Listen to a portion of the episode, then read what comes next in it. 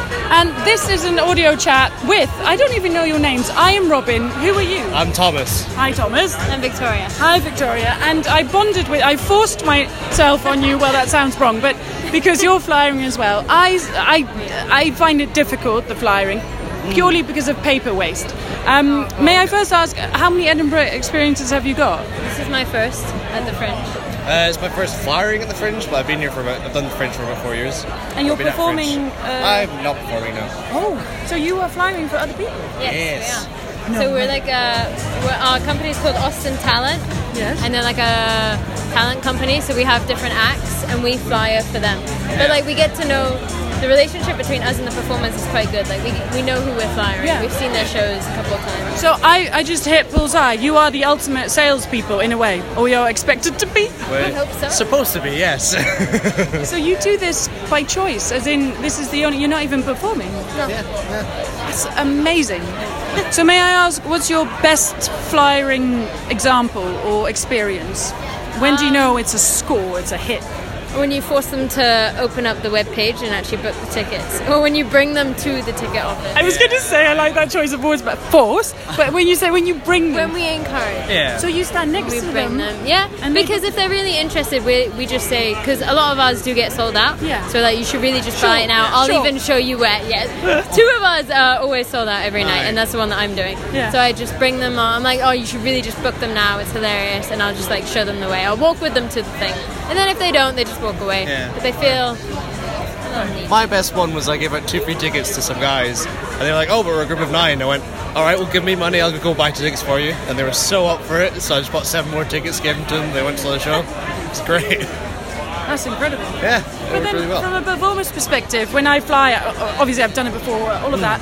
But then you have sort of the thrill of seeing them after the show because you're like, ah, I told you it was going to be fun. Well, you Yeah. know, if it goes well. But you don't have that per se. No.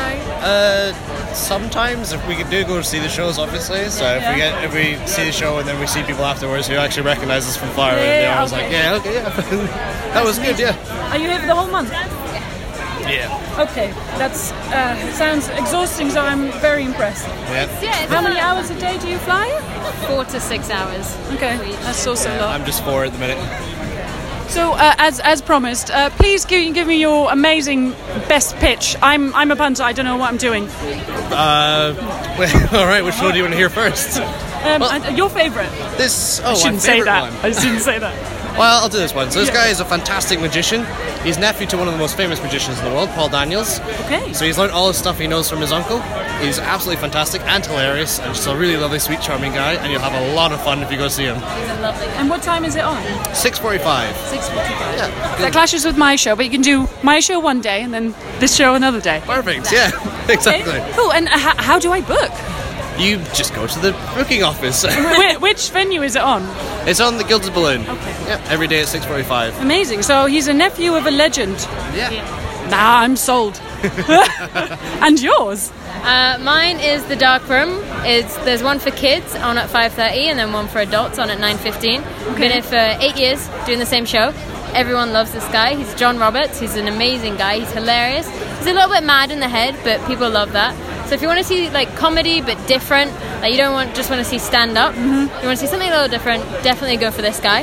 He is hilarious. Someone this morning got his face tattooed on them, so he has a huge cult. Oh He's very well known. He's got people coming from show to show to show. Yeah. A lot of people that I've met here out flying have been like, oh, well, I know John. Oh, I'm definitely going to go Yeah, again. yeah, Because yeah. it's improvised. So every show is different based on the audience. And so the main thesis is that they brought an 80s text based video game to life. Okay, yeah, sold.